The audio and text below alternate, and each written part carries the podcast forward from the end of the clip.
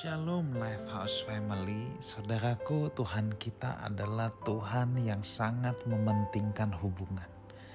Tahukah saudara kalau ada salah satu alasan kenapa Tuhan harus datang ke dunia ini adalah karena Tuhan mau memulihkan hubungan yang rusak antara manusia dengan Allah Allah kita adalah Allah yang sangat benci dengan putus hubungan. Tuhan tidak suka dengan hubungan yang rusak. Itulah sebabnya saya harus katakan Tuhan kita sangat menghargai hubungan. Tuhan kita adalah Tuhan atas hubungan. Dan manusia sendiri ketika diciptakan oleh Tuhan diciptakan sebagai makhluk sosial. Artinya apa? Manusia itu perlu hubungan. Hubungannya bukan sama hewan dalam hal ini, ya. Ya, bisa memelihara hewan apa silakan boleh, ya. Tetapi tidak bisa orang hanya hidup dengan hewan tanpa hidup dengan sesamanya. Itu namanya taksan di tengah hutan yang namanya manusia pasti makhluk sosial sebab memang Tuhan kita adalah Tuhan atas hubungan dan manusia memerlukan manusia lainnya. Itulah sebabnya manusia membutuhkan yang namanya komunitas. Nah, saudaraku karena Tuhan adalah Tuhan atas hubungan luar biasa sekali. Salah satu pengajaran Tuhan Yesus dalam Matius pasal yang kelima ini rangkaian khotbah di bukit kalau khotbah di bukit adalah dasar etika kerajaan Allah. Nah, salah satu pengajaran yang disampaikan Tuhan Yesus ya itu ada di Matius pasal yang kelima ayat 23 sampai 24. Begini firman Tuhan, sebab itu jika engkau mempersembahkan persembahanmu di atas mesbah dan engkau teringat akan sesuatu yang ada dalam hati saudaramu tentang engkau, tinggalkanlah persembahanmu di depan mesbah itu.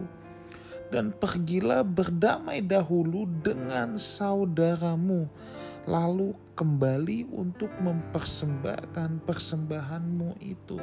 Dari ayat yang kita baca ini, ya, bahwa kita bisa melihat Tuhan sangat mementingkan hubungan yang baik Tuhan tidak menyukai hubungan yang rusak. Di sini kan ditulis ya bahwa kalau engkau ada ganjalan, ini saya pakai bahasa sehari-hari ya. Kalau engkau punya ganjalan atas saudaramu, pergilah berdamai dahulu, rekonsiliasi dulu. Tidak penting itu kebaktian-kebaktian dulu. Oh, bukannya nggak usah datang kebaktian, tetapi di sini Tuhan lebih mementingkan yang namanya hubungan yang damai, hubungan yang baik dengan sesama.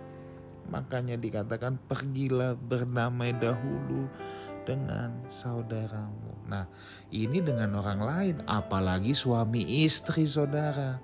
Jangan sampai suami istri nggak ngomongan berhari-hari Hubungan yang rusak adalah salah satu penyebab utama ketidakstabilan emosi. Coba, kalau suami istri dari pagi bangun tidur sudah bertengkar, waduh, itu bisa mood satu harian jelek. Bisa mood satu harian jelek. Saya khawatir cicak lewat juga diomelin ya. Ada cicak, cicak di dinding lewat juga bisa diomelin. Eh, ngapain lu lewat-lewat situ? Itu guyon saja saudara. Tetapi memang ya bahwa hubungan yang rusak bisa menjadi penyebab utama ketidakstabilan emosi. Nah inti dari ayat ini pergilah berdamai dahulu. Nah orang Kristen itu harusnya membawa damai. Kita jangan ada hubungan yang rusak dengan orang lain, apalagi suami istri. Jangan sampai suami istri lebih nyaman cerita sama orang lain, lebih dekat sama orang lain daripada sama pasangan hidupnya sendiri. Nah, itu juga bisa menjadi jendela perselingkuhan. Jendela perselingkuhan. Oke saudaraku Tuhan kita Tuhan atas hubungan. Mari perkuat hubungan-hubungan yang ada dalam hidup kita.